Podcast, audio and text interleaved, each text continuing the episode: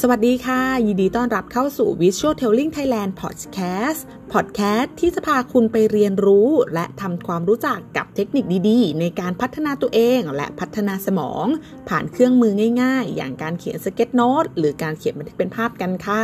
ดำเนินรายการโดยเป้เองค่ะ ครูปูเป้ปียนันตันติพงวณิชนักวิทยาศาสตร์การแพทย์ ตรวจคลื่นไฟฟ้าสมอง และโรคจากการนอนหลับ รวมถึงเป็นวิทยากรและนักเขียนด้านการจดบันทึกเป็นภาพค่ะ สำหรับวันนี้นะคะ เราจะมาพูดกันในหัวข้อสมุดโน้ตที่คุณกำลังใช้งานอยู่ มันถ่วงความเจริญของคุณอยู่หรือเปล่านะคะโอ้โห เปิดหัวมาอาจจะฟังดูคิดเครียดแรงๆนิดนึงนะคะ แต่จริงๆแล้วมันก็คือความจริงอะเนาะนะคะ จะสังเกตว่าในหลาย ๆ ครั้งนะที่เราเข้าร่วมประชุมเอ่ยสัมมนาเอ่ยหรือเข้าห้องเรียนเอ่ยเองก็ตามนะคะเอ่อคนส่วนใหญ่เนาะแม้ว่าโตแล้วนะคะ ก็ยัง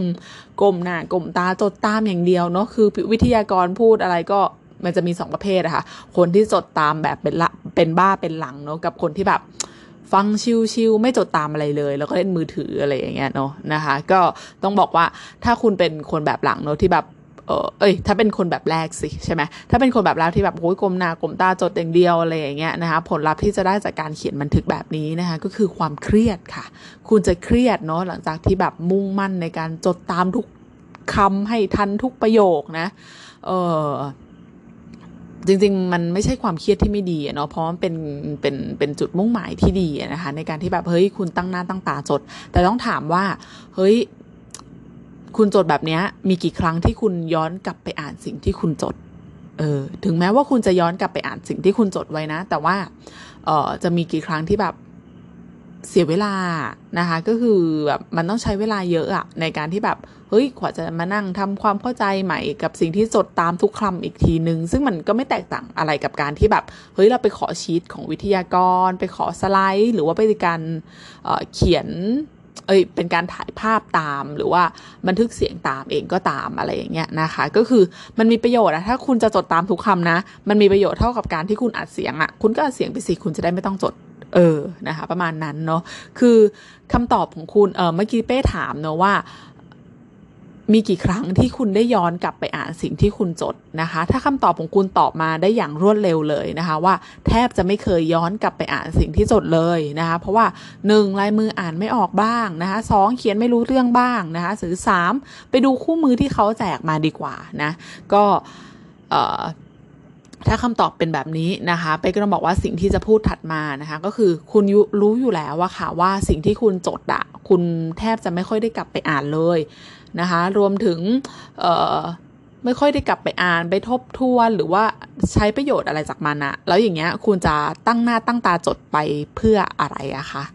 เออ นั่นสิ มันเป็นคำที่แบบประโยคนี้จะบอกว่ามันเป็นประโยคที่เป้ย้อนกลับไปถามลูกศิษย์หลายๆคนนะ ที่แบบว่าเฮ้ยทำไมต้องจดนะคะอะไรอย่างเงี้ยเนาะกับย้อนก็จะย้อนกลับด้วยคำถามประโยคนี้ค่ะ ก็ถ้าสิ่งที่จดมามันไม่มีประโยชน์แล้วจะจดตามไปทำไมนะคะ เป้เป็นคนหนึ่งนะคะ ที่เวลาเข้าชั้นเรียนเนาะคือ อันนี้ต้องต้องบอกว่ามันก็จะ ย้อนกับตั้งแต่สมัยเด็กๆนะหรือว่าสมัยที่แบบเฮ้ยเราเริ่มต้นแบบเข้ามาทำงานนะคะก็คือไม่ว่าจะเข้าคลาสเรียนสัมมนาหรืออบรมออนไลน์ หรือออฟไลน์อะไรก็แล้วแต่นะคะหรือว่าการประชุมด้วยก็ตามนะเป้แทบจะไม่ได้จดตามทุกคำเนาะที่วิทยากรเขาพูดนะคะก็คือพูดง่ายๆเนาะเป้จะขอ ใช้แทนคำที่แบบจดตามทุกคำว่าเป็นโน้ต copy paste นะคะก็คือแทบจะไม่ได้จดแบบ copy paste เลยอะ่ะไม่ได้เป็นเพราะว่าเป้เก่งนะคะเพราะบอกแล้วว่าเป้ไม่ได้เก่งเนาะในเรื่องการจับประเด็นนะคะแต่ว่าที่จดตามที่ไม่ได้จดตามทุกคำเนี่ยเป็นเพราะว่ามันจดตามไม่ทันเนาะในหลาย ๆ ครั้งนะคะที่แบบ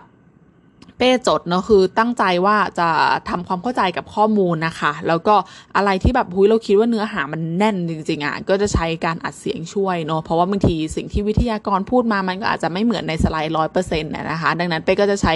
การอัดเสียงช่วยเนาะแล้วก็จะจดอะคะ่ะจดเฉพาะตามสิ่งที่เป็น keyword เนาะหรือสิ่งที่เราคิดว่ามันสำคัญจริง ๆ ซึ่งอาจจะเป็นพวก process หรือว่าอะไรอย่างเงี้ยนะคะในการที่แบบ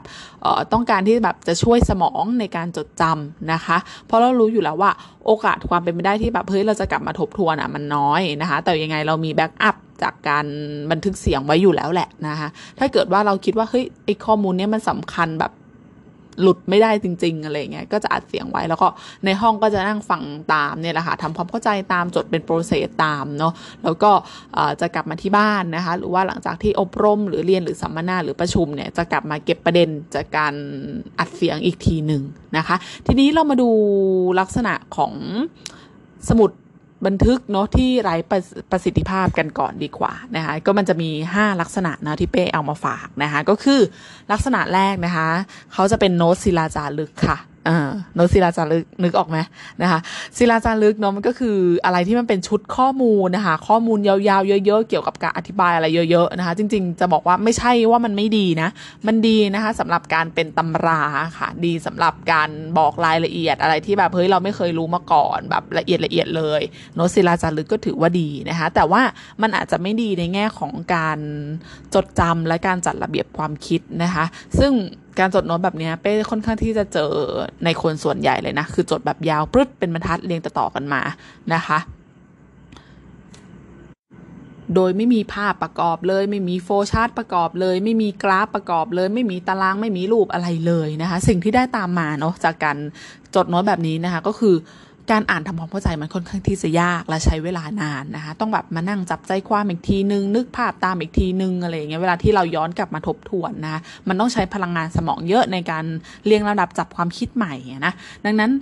ถ้ามันเป็นเรื่องเดียวกันนะคะมันจะดีกว่าหรือเปล่า ถ้าเกิดว่าเราจะจัดระเบียบตั้งแต่ทีแรกเลยเนาะรู้ว่ามีกี่ข้อมีกี่กระบวนการจัดระเบียบตั้งแต่ตอนนั้นเลยค่ะ เนาะแล้วก็จะได้แบบเเวลากลับมาทบทวนจะได้ไม่ต้องแบบสร้างภาพจำใหม่ทำความเข้าใจใหม่อะไรอีกทีหนึ่งเนาะนะคะ ประมาณนั้น ส่วนลักษณะที่2นะคะก็จะเป็นลักษณะของการจดตามทุกคำตั้งหน้าตั้งตาจด หรือจดโน้ตแบบ copy paste นะคะลักษณะการจดแบบนี้เนาะก็คือมันจะทำให้สิ้นเปลืองพลังงานนะคะ เพราะว่าเราตั้งหน้าตั้งตาจดตรงบางทีเราไม่ได้ฟัง แล้วก็คิดวิเคราะห์ตามไปด้วยนะ ซึ่งในหัวข้อนี้เป้ได้พูดเปรยไปในในในช่วงเริ่มต้นแล้วแหละนะคะว่า เอ้ยเรา จะจดบันทึกแบบ copy paste ไปอีกทำไม ในเมื่อเรามีเทคโนโลยีอยู่ในมือนะคะเเป้เคยเจอลูกศิษย์เนาะมามาถามหลายครั้งอยู่เหมือนกันว่าจะเขียนบันทึกไปทำไมอะในเมื่อสไลด์เขาก็มีให้อยู่ถ่ายรูปเอาก็ได้ ซึ่งนั่นไม่ใช่ความคิดที่ผิดนะคะ คือเป้เองก็ทำแบบนั้นเนาะมันเป็นความคิดที่ถูกต้องเลยแหละ ถ้าช็อตโน้ตที่คุณเขียนนะคะมันมันไม่มีประโยชน์อะในการช่วยตัดทอนความคิดจัดระเบียบความคิดเรียบเรียงความคิดใหม่ในรูปแบบที่มันเป็นความคิดของคุณเอง เพราะฉะนั้นถ่ายรูปไปก็ได้ค่ะถ่ายรูปไปเถอะเนาะทำความเข้าใจกับสไลด์กับที่วิทยากรให้ แทนที่การเขียนมันยังดีสักกว่าเนาะในหนังสือนะคะะในหนังสือที่ชื่อว่าทำไมคนเก่งถึงใช้สมุดกราฟเนาะคือเป้เป้ต้องบอกว่าเป้ได้มีโอกาสอ่านหนังสือเล่มนี้นะคือซื้อมาเพราะว่าเราเป็นคนที่แอนตี้การใช้สมุดกราฟค่ะ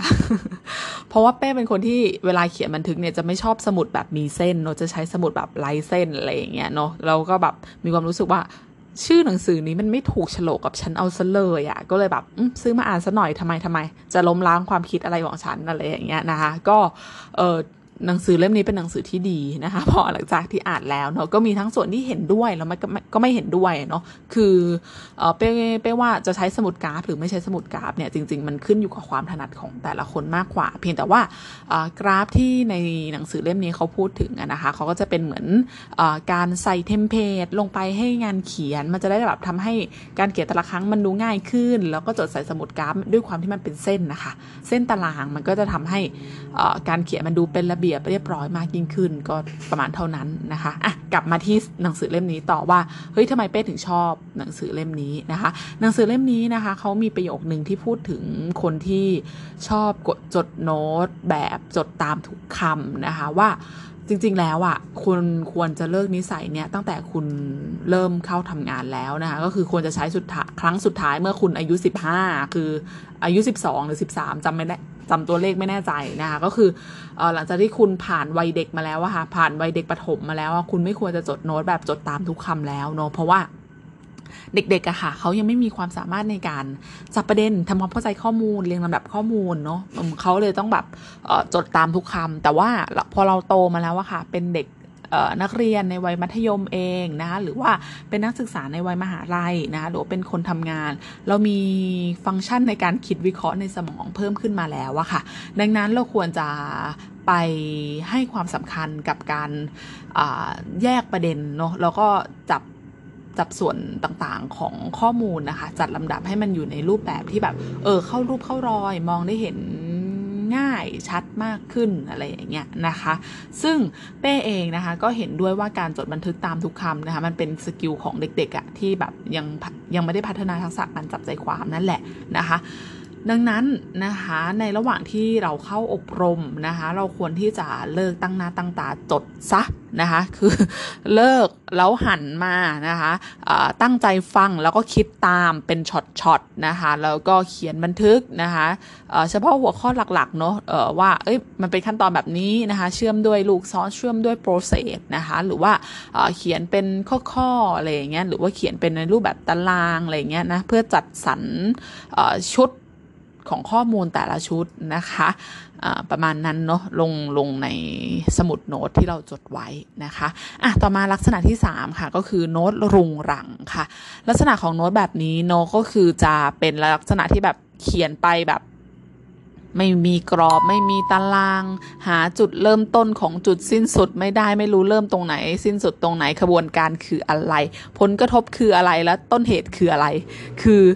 ถ้าเปรียบเทียบกับการพูดคุยโดยทั่วไปอะค่ะก็เหมือนแบบเฮ้ยนี่แกเรากำลังพูดถึงเรื่องอะไรกันอยู่อะอะไรอย่างเงี้ยนะคะก็คือจับต้นชนปลายไม่ได้นะคะลักษณะสำคัญของโน้ตแบบนี้เนาะก็คือเวลาเขียนเนี่ยค่ะ เราจะชอบเขียนแบบลอยๆอะค่ะข้อมูลตรงนู้นทีตรงนี้ทีคือไม่ได้เรียงเป็นบรรทัดเนาะหรือว่าแมะตรงนู้นหน่อยตรงนี้หน่อยนะก็จะเห็นได้ชัดว่าแบบไม่ได้มีการใส่กรอบตีตารางจัดลำดับ นะหรือว่าการเขียนข้อมูลแบบเป็นลำดับขั้นตอนอย่างชัดเจนนะคะทำให้แบบบางทีมันเกิดเส้นโยงระโยงระยางไประโยงระยางมาเนาะระหว่างข้อมูลเต็มไปหมดนะคะ จนในที่สุดหน้ากระดาษมันก็รกอะค่ะพอรกแล้วเราก็ไม่รู้ว่าอะไรอยู่ตรงไหนอะไรอย่างเงี้ยเนาะนะคะ วิธีแก้ง่าย ๆ เลยค่ะ ถ้าคุณเป็นคนที่จดโน้ตในลักษณะนี้นะคะ ก็คือลองใช้ sketchnote layer นะคะ 5 แบบนี้นะคะในการช่วยจัดระเบียบการเขียนบันทึกของคุณเนาะ อย่างแรกที่เป้ใช้บ่อยๆเลยก็คือ path นะคะ แบบ path P R A เอ้ย P A T H นะคะ คือการจดบันทึกในรูปแบบเชิงเส้นนะคะ ก็คืออาจจะเขียนเป็นขบวนการนะคะเกิดช่องหนึ่งแล้วก็มาเชื่อมด้วยลูกศรแล้วก็ช่องสองมาเชื่อมลูกศรแล้วก็ช่องสามอะไรอย่างเงี้ย การเขียนด้วยผาดแบบนี้ค่ะ หรือเชื่อมด้วยตัวตัวลูกศรเนี่ยนะ มันจะทำให้เรารู้สึก การตัดทอนเนาะประเด็นนะคะให้มันสั้นลงสั้นลงอย่างเงี้ยแล้วก็มันจะทำให้เราเห็นภาพรวมได้ง่ายขึ้นนะคะภาพรวมของข้อมูลนะคะ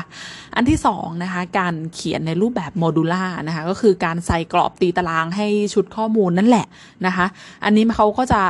ดีหน่อยเนาะเอื้อในการจัดหมวดหมู่ได้ง่ายนะคะก็คือ อย่างหนังสือของคนเก่งต้องใช้สมุดกราฟเนี่ยเขาก็ใช้อันนี้แหละค่ะหลักการของอันนี้เนาะก็คือโมดูล่านะคะ ใช้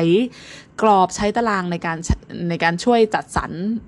จัดระเบียบข้อมูลนะคะว่าอะไรควรอยู่ตรงไหนอะไรอย่างเงี้ยแล้วเราก็จำเป็นแพทเทิร์นจดเป็นแพทเทิร์นแบบนั้นนะคะ หรือว่าใน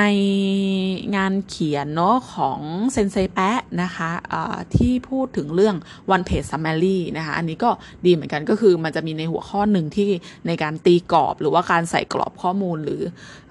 การตีตารางเนี่ยค่ะ มันก็จะช่วยในการเหมือนแบ่งห้องอะคะเวลาที่เราใส่ห้องไว้แล้วนะมันก็จะทำให้เราเห็นข้อมูลได้ง่ายขึ้นเป็นหมวดหมู่มากขึ้นเหมือนเฟอร์นิเจอร์ แต่ละอย่างควรจะวางไว้ตรงไหนอะไรแบบเนี้ยนะคะะต่อมาอันที่สามนะคะการเขียนแบบลิเนียค่ะ อันนี้เป้ก็มันก็คือบอกว่า 5 แบบเนี้ยเป้ใช้แบบ ก็สลับสลับกันไปนะ แต่แบบลีเนียนะคะเป้ก็จะใช้ในเชิงของข้อมูลที่แบบเฮ้ยเราจะต้องเขียนเป็นข้อๆนะนะคะก็จะใช้ตัวเลขในการช่วยช่วยกำกับเอาไว้นะคะ อันที่4นะคะก็คือแบบเรเดียลนะคะก็คือช่วยจำแนกรายการของข้อมูลนะโดยแตกออกมาจากหัวข้อหลักตรงกลางนะซึ่งแบบนี้มันก็จะเป็นแบบอารมณ์แบบวิชวลแมปอะคะ่ะวิชวลแมป เอ่ย mind map เอ่ย concept mapping เอ่ย หรือ radial map นะคะ มันก็จะใช้แบบนี้ค่ะ หลักการเดียวกันเนาะก็คือใจความสำคัญเนี่ย หรือว่าข้อมูลหลักเนี่ยค่ะ มันจะอยู่ตรงกลาง แล้วอะไรที่แบบเฮ้ยจำแนกออกมาหัวข้อย่อยเนี่ย มันก็จะแตกออกมาเป็นกิ่งๆ เนาะแล้วก็แตกออกไปเป็นกิ่งย่อยๆ อะไรที่มันเป็น subtopic sub sub sub sub ไปเรื่อยๆอะไรเงี้ยมันก็จะอยู่ในกิ่งแยกย่อยออกไปอะไรอย่างเงี้ยก็ใช้หลักการเดียวกันนะคะอ่าอันที่5นะคะก็คือแบบ skyscraper นะคะเฮ้ยทำไมชื่อมันดูหรูหราอลังการจังนะคะต้องบอกว่าไอ้ skyscraper เนี่ยนะคะถ้าเราไปดูลักไปดูคำแปลเนาะของอภาษาอังกฤษเขาก็คือมันแปลว่าตึกสูงระฟ้านะลักษณะมันก็คือเป็นตึกใบหยกอะเนาะก็คือเป็นตึก ตั้งเรียงตั้งๆอะไรอย่างเงี้ยเนาะนะคะการเขียนข้อมูลด้วย layer แบบนี้นะคะก็จะเหมาะกับชุดข้อมูลในเชิงเปรียบเทียบนะคะว่าเฮ้ยมันต้องเป็นคอลัมน์นี้นะนะคะโดยจะเขียนข้อมูลเป็นคอลัมน์แยกๆเอาไว้นะคะโดยแต่ละคอลัมน์ข้อมูลแต่ละชุดอะมันจะไม่ปะปนกันเลยนะนะคะเหมาะสำหรับการแบบแสดงข้อมูลแต่ละชุดที่มันมีความแตกต่างหรือเหมือนกันอะไรอย่างเงี้ยนะคะอย่างเช่นการเที่ยวฮอกไกโดการเที่ยว เมืองหลวงเขาชื่อว่าอะไรนะ การเที่ยวญี่ปุ่น เที่ยวไต้หวัน เที่ยวจีนอย่างเงี้ยมันมีความแตกต่าง ข้อดีข้อเสียกันยังไง เราก็จะแบบเป็นตั้งๆของแต่ละประเทศอะไรอย่างเงี้ยนะคะ ก็จะช่วยในการแบ่งชุดข้อมูลนะทำให้แบบจำแนกข้อมูลแล้วก็เห็นข้อมูลชัดค่ะชัดขึ้นง่ายขึ้นนะคะอะต่อมานะคะเป็นโน้ตแบบ ลักษณะที่4นะคะเป็นโน้ตแบบโน้ตสายลุ้งนะคะเคยได้ยินกันไหมคะว่า สีช่วยในการจดจำเออเป้นะคะเกิดมาในยุคแรก ๆเลยนะคะของคนที่ใช้คำนี้นะคะคือได้ฟังแบบคร่าวๆ โดยแบบไม่ละเอียดอะเนาะนะคะมาจากคุณนูดีวันนิสาเลสนะคะก็คืออ เขาบอกว่าสีช่วยในการจดจำนะคะ เป้เลยแบบโซโล่เลยค่ะ ซื้อปากกาแบบเยอะมากอะปากกาที่มันเป็นสองหัวค่ะ ที่แบบสีสันสดใส 24 สีอะไรอย่างเงี้ยมาเลยนะ มามาเก็บไว้นะคะ แล้วในโน้ตการเรียนของเราเนี่ยโอ้ยตกแต่งแล้วตกแต่งอีกนะคะ ใช้เปลี่ยนสีตรงนี้เปลี่ยนสีตรงนี้เปลี่ยนสีเนาะจน เอ่อ พอใช้ไปเรื่อยๆนะคะต้องบอกว่ามีความสนุกและบันเทิงกับการเปลี่ยนสีปากกามากนะแต่ว่าเราก็กลับมาค้นพบว่าจริง ๆ แล้วสีอะมันไม่ได้ช่วยจดจำอย่างเดียวนะแกเนาะคือเออบางบางงานมันก็ช่วยจดจำแหละ แต่ส่วนใหญ่มันจะค่อนไปทางไม่ได้ช่วยให้จดจำมากกว่าอะไรเงี้ยเป้ก็มานั่งสละตะกับตัวเองสังเกตตัวเองเนาะว่าเฮ้ยทำไมบางอันมันถึงจดโน้ตเจ็ดสีมันนีเจ็ดแสงแล้วมันก็ยัง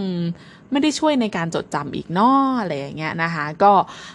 มาได้คำตอบนะคะเมื่อตอนโตขึ้นนะคะโตขึ้นนี่คือต้องบอกว่าก็จดอย่างนี้มามานานมากนะก็คือตั้งแต่มัธยมจนถึงมหาลัยอะค่ะอย่างน้อยก็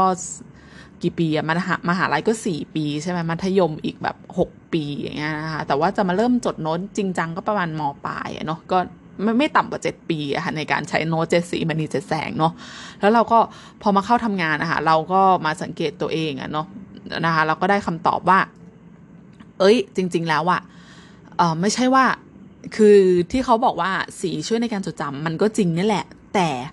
สำหรับเรานะมันน่าจะเหมาะสำหรับการแยกประเภทของข้อมูลมากกว่าว่า เฮ้ยสีเนี้ยมันจะเป็นข้อมูลประเภทที่ 1 สีนี้เป็นข้อมูลประเภทที่ 2 สีนี้เป็นข้อมูลประเภทที่3นะอะไรอย่างเงี้ยนะคะ พอหลังจากที่ในด้วยความที่มันแตกต่างกันในแต่ละชุดข้อมูลนะคะ ข้อมูลมันคนละอันกันใช่ปะละ่ะนะคะ คนละประเภทกันอะไรอย่างเงี้ยนะเวลาที่เราหวนกลับไปนึกถึงอะไรเงี้ยมันก็นึกได้ง่ายกว่าการที่จดสีเดียวใช่ไหมคะ แต่ว่าทีนี้ ข้อมูลที่มันเป็นแบบมีความเป็นอันหนึ่งอันเดียวกันเป็นแบบมีความเป็นแบบโมโนโทมีความเป็นแบบ ข้อมูลเดียวกันอะไรอย่างเงี้ยเนาะการที่แบบพุ้ยเราจดโน้ตแบบบรรทัดหนึ่งสีหนึ่งอีกสามบรรทัดสีหนึ่งอะไรอย่างเงี้ยบางทีแบบโอ้ยมันสร้างความสับสนโอลมานมากกว่านะคะดังนั้นเป้ก็จะสอนนะสอนลูกศิษย์หลาย ๆ คนนะคะว่าเฮ้ยเป้ไม่สอนลูกศิษย์หลายๆคนต้องบอกว่า สอนลูกศิษย์ในในคอร์สที่สอนเอาเลยแล้วกันนะว่า จริง ๆอะสีนะมันช่วยในการจดจำก็ต่อเมื่อนะคะมันใช้ในการจำแนก ข้อมูลที่แบบแบ่งประเภทกันมากกว่า ส่วนข้อมูลอะไรที่มันไม่ได้แบ่งแยกประเภทนะคะ ก็จดแค่สีเดียวเถอะมันจะได้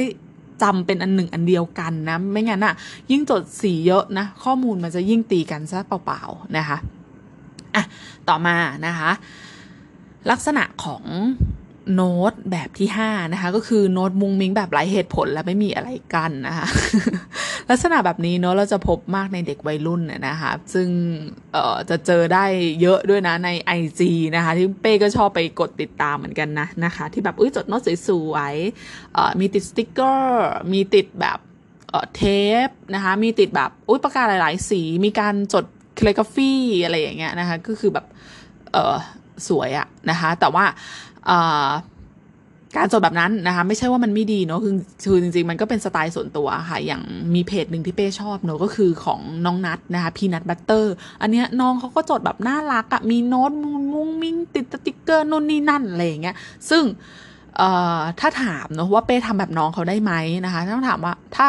ถ้าจะทำจริงๆอะมันก็ทำได้ แต่ว่าด้วยแอคทิวิตี้หรืออะไรหลาย ๆ อย่างนะ ด้วยความที่เราโตเราทำงานมีงานภารกิจหลาย ๆ อย่างที่จะต้องทำการจดโน้ตแบบนั้นบางทีมันอาจจะไม่ค่อยตอบโจทย์ในในวัยทำงานของเราอะนะก็คือเราอาจจะต้องอาศัยความเร็วอะไรอย่างเงี้ยนะคะเเพราะฉะนั้นเป้ก็จะไม่บอกว่าเฮ้ยแบบนั้นไม่ดีคือเป้ไม่ทำอะไรอย่างเงี้ยนะคะคือเป็นสไตล์และความชอบของแต่ละคนมากกว่านะคะ แต่ ถ้าเราพูดถึงในแง่ของการจดโน้ตเนาะเพื่อช่วยจัดระเบียบความคิดหรือทำความเข้าใจข้อมูลนะคะะสิ่งที่เราควรจะเลิกเลยเลิกเลยนะคะก็คือการพยายามตกแต่งไปด้วยในระหว่างที่เขียนหรือจดเนาะเพราะว่าการที่แบบในการตกแต่งหรือจดในรูปแบบสดๆด้วยนะคะ ก็คือแบบอ่านหนังสือไปตกแต่งไปหรือว่า นั่งฟังบรรยายไปแล้วตกแต่งไปอะไรแบบนี้มันจะทำให้หนึ่งเนาะนอกจากว่าเราจะทำความเข้าใจกับข้อมูลช้าแหละเพราะว่าต้องคอยตกแต่งงานเสร็จช้าทำความเข้าใจข้อมูลช้า อ่านหนังสือช้าแล้วนะคะ มันยังแบบทำให้แบบรบกวนจิตใจมากกว่านะ ดังนั้นนะคะเป้อยากให้แยกเป็น2 process เนาะก็คือ process ทำความเข้าใจ นะก็เขียนโน้ตมาเป็นปึ๊ดเดียวเลย ให้ให้จบให้เสร็จแล้วก็มาตกแต่งทีหลังนะคะ อืมเราจะใช้โน้ตสำหรับการเขียนบันทึกเพื่อการขยายประเด็นนะแล้วก็จัดระบบความคิดให้มันง่ายต่อการทำความเข้าใจนะคะะมากกว่านะอะทีนี้ลักษณะของโน้ตที่มีคุณภาพเป็นยังไงนะคะอ่าตอนแรกเราพูดถึง ลักษณะของโน้ตเนาะหรือสมุดโน้ตที่มันถ่วงความคิดของเราหรือความเจริญของเรานะคะ ก็คือมันจะเป็นในลักษณะที่ เออมันทำแล้วเสียเวลา มันทำแล้วมันไม่ก่อให้เกิดอะไรขึ้น มันทำแล้วมันก็ยังเครียดอยู่เหมือนเดิมอะไรอย่างเงี้ยนะคะ เราก็จะมาดูลักษณะของโน้ตที่มีคุณภาพกันนะคะอะอย่างแรกนะคะโน้ตที่มีคุณภาพนะคะ จะมีแค่ 3 ข้อง่าย ๆเลยนะคะ ก็คือ 1. ต้องอ่านง่ายมองปุ๊บแล้วเข้าใจประเด็นที่เป็นองค์รวมนะคะ2นะคะเป็นโน้ตที่ผ่านการย่อยและการเรียบเรียงข้อมูลมาแล้วนะคะ แล้วก็ 3 มีภาพประกอบ เออ แค่นี้เลยค่ะง่ายๆเนาะนะคะททีนี้เดี๋ยวเราค่อยๆ ไปพูดทีละประเด็นกันเนาะลักษณะของโน้ตที่มีคุณภาพนะคะ ข้อแรกโน้ตที่บอกว่าต้องอ่านง่ายมองปุ๊บแล้วเข้าใจประเด็นเนาะคือเราก็ต้องดูว่าจดไปแล้วนะคะ หัวข้ออยู่ตรงไหน หัวข้อต้องเด็ดนะแก รู้ว่าเรากำลังจะพูดถึงอะไรอะไรอย่างเงี้ยเนาะอันที่สองนะคะต่อมาก็คือเอเราต้องรู้ว่าเนื้อหาและประเด็นเนี่ยมันมีอะไรบ้างแล้วมันมีอะไรไปในทิศทางไหนนะคะ อะต่อมานะคะอ่าข้อที่2นะคะลักษณะที่ 2 ของโน้ตที่มีคุณภาพนะก็คือต้องผ่านการย่อยและการเรียบเรียงข้อมูลมาแล้วนะคะอาจจะเขียนเป็นข้อๆหรือตีเป็นตาราง หรือเขียนเป็นโฟล์ชาร์ตก็ได้เนาะซึ่งอันเนี้ยก็คืออันที่เป้แนะนำไปข้างต้นนะคะก็ว่าควรจะเขียนด้วย ห้า template ของไอ้ห้า layer ของ Sketch Note นะคะอะอันที่สามนะคะก็คือควรจะมีภาพประกอบค่ะ ซึ่งภาพนี้มันไม่ได้หมายความว่า จะต้องเป็นตัวการ์ตูนน่ารักน่ารักสวยๆ เพียงอย่างเดียวนะคะ อาจจะเป็นการเขียนกราฟหรือ แผนภูมิเนาะเพื่อแสดงปริมาณนะคะหรือว่าอาจจะเป็นโฟชาร์ตเพื่อแสดงขั้นตอนและกรรมวิธีนะคะอันนี้จะช่วยให้เห็นภาพรวมของเนื้อหาได้ดียิ่งขึ้นนะต่อมานะคะก็อาจจะมีภาพที่แบบเอ้ยแสดงรายละเอียดของส่วนประกอบเนาะคือ ถ้าพูดให้เห็นภาพง่ายๆก็อาจจะเป็นบาร์ชาร์ตนะคะ เป็นแผ่นภูมิแท่งนะที่แบบเอ้ยมีแยกส่วนประกอบว่า อันนี้มีอะไรบ้างอะไรอย่างเงี้ยเนาะหรือเป็นไอติมไอติมสามรสนะคะเออส่วนประกอบนี้มีอะไรมีอะไรบ้างอะไรอย่างเงี้ยหรือว่าอาจจะเป็นพายชาร์ตหรือว่าแผ่นภูมิวงกลมที่แบบเฮ้ยส่วนประกอบนี้มันมีอะไรบ้างอะไรอย่างเงี้ยนะคะ ก็คือมีอันนี้กี่เปอร์เซ็นต์มีอันนี้อะไรบ้างอะไรอย่างเงี้ยนะคะ อันนี้จะช่วยทำให้เราเห็น และทำความเข้าใจข้อมูลที่แบบเป็นเชิงดีเทลเชิงรายละเอียดได้ดียิ่งขึ้นนะคะ แล้วทีนี้เราจะมาเปลี่ยนวิธีการจดบันทึกของเรา ให้มันมีประสิทธิภาพขึ้นได้ยังไงล่ะ ในเมื่อ ตอนเนี้ยเรากำลังเขียนโน้ตที่แบบไร้ประสิทธิภาพอยู่นะคะ ไม่ว่าจะเป็นการเขียนโน้ตศิลาจารึก การเขียนโน้ตตกแต่ง การเขียนโน้ตมุ้งมิ้ง การเขียนโน้ตก็พี่เพจนะคะ เองก็ตามเนาะเราจะค่อยๆ ปรับเปลี่ยนพฤติกรรมของเรากันยังไงนะคะ เป้ก็จะแนะนำ5ข้อง่าย ๆนะคะ ในการ เปลี่ยนแปลงพฤติกรรมแล้วกันนะคะก็คือ1นะคะตั้งวัตถุประสงค์ก่อนเลยนะคะว่าก่อนที่จะเข้าเรียนอบรมสัมมนาหรือประชุมอะไรก็แล้วแต่นะคะเราอยากรู้อะไรนะคะอยากรู้อะไรแล้วเราจะทำอย่างเงี้ย ไปเพื่ออะไรเราจะเรียนไปทำไม หรือมันมีอะไรบ้างอะไรอย่างเงี้ยนะคะ การทำแบบนี้นะคะจะทำให้เราพยายามหาและจับประเด็นข้อมูลจากการเข้าคลาสเนาะได้ดียิ่งขึ้นนะคะ ถ้าเป็นการเรียนที่มันมีสารบัญอยู่แล้วมีคอร์สซิลิบัสอยู่แล้วนะคะ หรือว่ามี agenda มาก่อนอยู่แล้วเนาะเราก็ควรจะอ่านหัวข้อพวกนี้ก่อนนะคะ เพื่อทำความเข้าใจรายละเอียดในเชิงภาพรวมก่อนเนาะการทำแบบนี้นะคะ สมองมันจะเป็นเหมือนการ หย่อน keyword ให้สมองนะคะ ว่าเฮ้ยเราจะต้องเจอคำพูดแบบนี้นะ เราก็จะสร้าง mapping ภาพรวมอะค่ะ ไว้ในสมองล่วงหน้าก่อน เวลาที่เราเจอข้อมูลจริงๆ เราก็จะแบบเออ รู้ละว่ามันต้องมีอันนี้ เราจะทำความเข้าใจภาพ เออเราจะทำความเข้าใจข้อมูลได้ได้ดียิ่งขึ้นนะคะ อันที่2นะ ข้อที่2นะคะสำหรับการเปลี่ยนพฤติกรรมให้มาจดโน้ตอย่างมีประสิทธิภาพนะคะ ก็คือ อะไรที่รู้แล้วไม่ต้องจดค่ะ รู้แล้วจะจดไปอีกทำไม ถูกปะนะคะ ให้จดแต่ข้อมูลที่ใหม่ๆนะที่เรายังไม่เคยรู้มาก่อนนะคะถ้าเราเลิกนิสัยการจดตามทุกอย่างได้นะคะ มันจะทำให้เราเหลือเวลาพอที่จะตั้งใจฟังข้อมูลจากวิทยากรได้มากขึ้นนะอะต่อมาข้อที่3นะคะก็คือ ถ้าจดตามไม่ทันนะคะไม่ต้องเครียดนะคะเป็นอันนี้จะบอกว่ามันเป็นอีกหนึ่ง milestone ของเป็นหนึ่ง barrier อะค่ะที่แบบทำให้แบบหลายๆ คนเครียดเนาะกับการจดบันทึกเหมือนกันเนาะเลยแบบเครียดมากไม่จดดีกว่าอะไรอย่างเงี้ยนะคะก็คือจดตามไม่ทันอะ เพราะฉะนั้นตั้งหน้าตั้งตาถ่ายรูปดีกว่าอะไรอย่างเงี้ยเนาะก็ก็คือต้องบอกว่าปัจจุบันนะคะ เรามีสิ่งอำนวยความสะดวกเยอะแยะเลยนะคะ เทคโนโลยีถ้าเราใช้ให้มันมีประโยชน์มันก็มีประโยชน์นะเนาะนะคะการที่เราพยายามเขียนให้ทันเนี่ยเป็นเพราะว่าเราคิดว่ามันจะจดตามไม่ทันแล้วมันจะเสียประโยชน์ แล้วก็จะแบบเออจะไม่ได้กลับมาดูข้อมูลพวกนั้นอีกแล้ว จะไม่มีครูมาสอนอีกแล้ว จะไม่ได้มีการประชุมอย่างนี้อีกแล้วทำให้แบบเฮ้ยเราตั้งหน้าตั้งตาจดนะคะแต่ว่าในยุคที่แบบเอออาจารย์ก็แจกอเจนดาแจก เขาเรียกว่าอะไรนะะการประชุมนะคะก็มีการแจกอเจนดาล่วงหน้านะคะการเรียนก็มีการแจกชีตประกอบนะคะหรือว่าสามารถถ่ายภาพหรือบันทึกเสียงได้ในขณะที่ฟังอีกต่างหากนะคะดังนั้นไม่มีเหตุผลอะไรเลยค่ะ ที่เราจะต้องมานั่งทุ่มเทเวลาในการจดตามทุกอย่างนะนะคะ ดังนั้นถ้าจดตามไม่ทันไม่ต้องเครียดค่ะถ่ายรูปเอาเนาะนะคะ แล้วก็ จดเป็นออย่างอย่างที่เป้บอกอะค่ะ จดเป็นเฉพาะสิ่งที่เป็น process สำคัญสำคัญจะดีกว่าเนาะข้อที่4นะคะสิ่งที่เราจดนะคะเราจะจดอะไรบ้างล่ะนะคะสิ่งที่เราจดนะคะควรจะเป็นสิ่งที่แบบผ่านการจัดระเบียบความคิดมาแล้ว ผ่านการจัดลำดับขั้นตอนมาแล้วว่า เออไอเนี่ยนะมันมี 5 หัวข้อย่อยนะนะคะแล้วมันต้องมี5 process นะอะไรอย่างเงี้ยนะคะเป็นขั้นตอนที่แบบในขั้นตอนอันเนี้ย นะคะอาจจะฟังดูยากไปซะหน่อยนะคะสำหรับคนที่เพิ่งเริ่มต้นในการจับประเด็นแล้วก็เขียนบันทึกด้วยภาพนะคะ เพราะว่าเราถูกสอนมาตั้งแต่เด็กใช่ไหมล่ะว่าแบบให้จดตามอะไรอย่างเงี้ยนะคะ แต่มันจะไม่มีประโยชน์อะไรเลยนะคะ ถ้าเกิดว่าสิ่งที่เราจดเนี่ยเราไม่ได้กลับมาทบทวนอีกครั้งหนึ่งเพราะฉะนั้นนะคะสิ่งที่เราจดเนี่ยให้จดเฉพาะสิ่งที่แบบเอ้ยจัดลำดับมาแล้วตั้งแต่ครั้งแรกนะคะ ก็ คือการจดโฟชาร์จดตามเป็นข้อๆอะไรอย่างเงี้ยนะคะอย่างที่เป้พูดไปหรือว่าการจดลงตารางนะคะอะอันที่5นะคะตอนจดอย่าเพิ่งตกแต่ง เอออันนี้เราเหมือนจะเคยพูดไปในหย่อนพูดแบบหย่อนหย่อนนะเนาะไปในหัวข้อข้างต้นนะคะว่าอตอนที่จดอย่าเพิ่งตกแต่งนะคะ ให้พยายามเขียนบันทึกในรูปแบบที่มินิมอลก่อนนะคะใช้ปากกาแค่1นถึงสสีก็พอใช้อย่างเป้เนี่ยเป้ใช้ปากกาแค่สีเดียวค่ะส่วนใหญ่จะเป็นสีดำเนาะในการ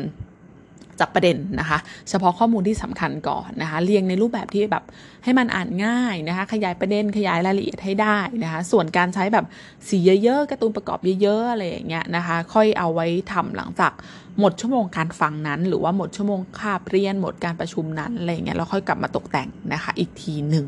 จะดีกว่านะคะ อย่างเพราะว่าการตกแต่งเนี่ยมันเวลาที่ตกแต่งไปพร้อมกับฟังอะค่ะมันมีแนวโน้มว่าเราจะให้ความสำคัญกับการตกแต่งมากกว่าการจดประเด็นสำคัญนะคะมากกว่าเนาะนะคะอย่างเป้เองเนี่ยต้องบอกว่าเวลาที่เข้าประชุมสัมมนาเอ่ยอะไรเอ่ยนะหรือประชุมเอ่ยอะไรก็ตามนะะสิ่งที่เป้จด สดๆ ในขณะนั้นนะคะ จะไม่ใช่ภาพที่เป้ลงหน้าเพจนะนะคะ ลงหน้าเพจเนี่ยคือเป้จะมา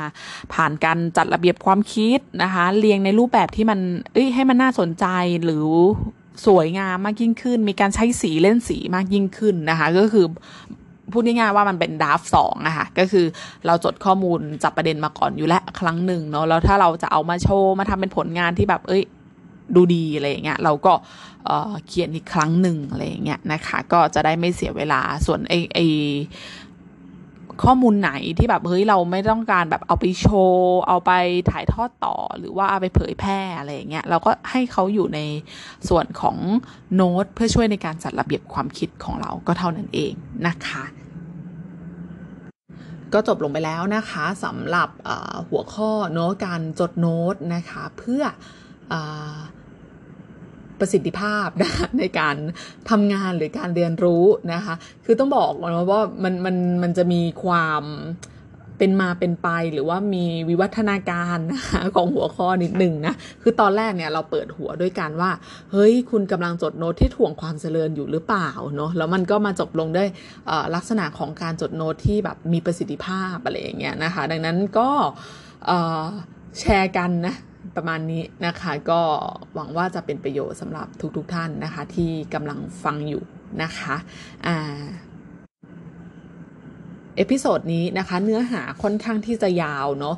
ไม่แปลกนะคะ ถ้าเกิดว่าเฮ้ยเราฟังครั้งหนึ่งแล้วแบบเอ้ยเราจับประเด็นได้ไม่หมดอะไรอย่างเงี้ยนะคะ ก็คุณสามารถเข้าไป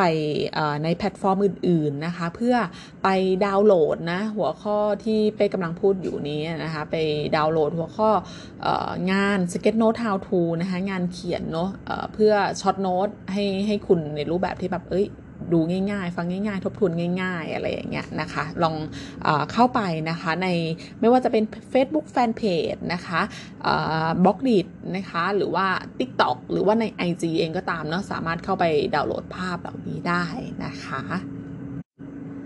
สำหรับวันนี้จบแล้วนะคะ เจอกันใหม่ episode หน้านะคะ Visual Tailing Thailand ขอลาไปแค่นี้ค่ะ สวัสดีค่ะ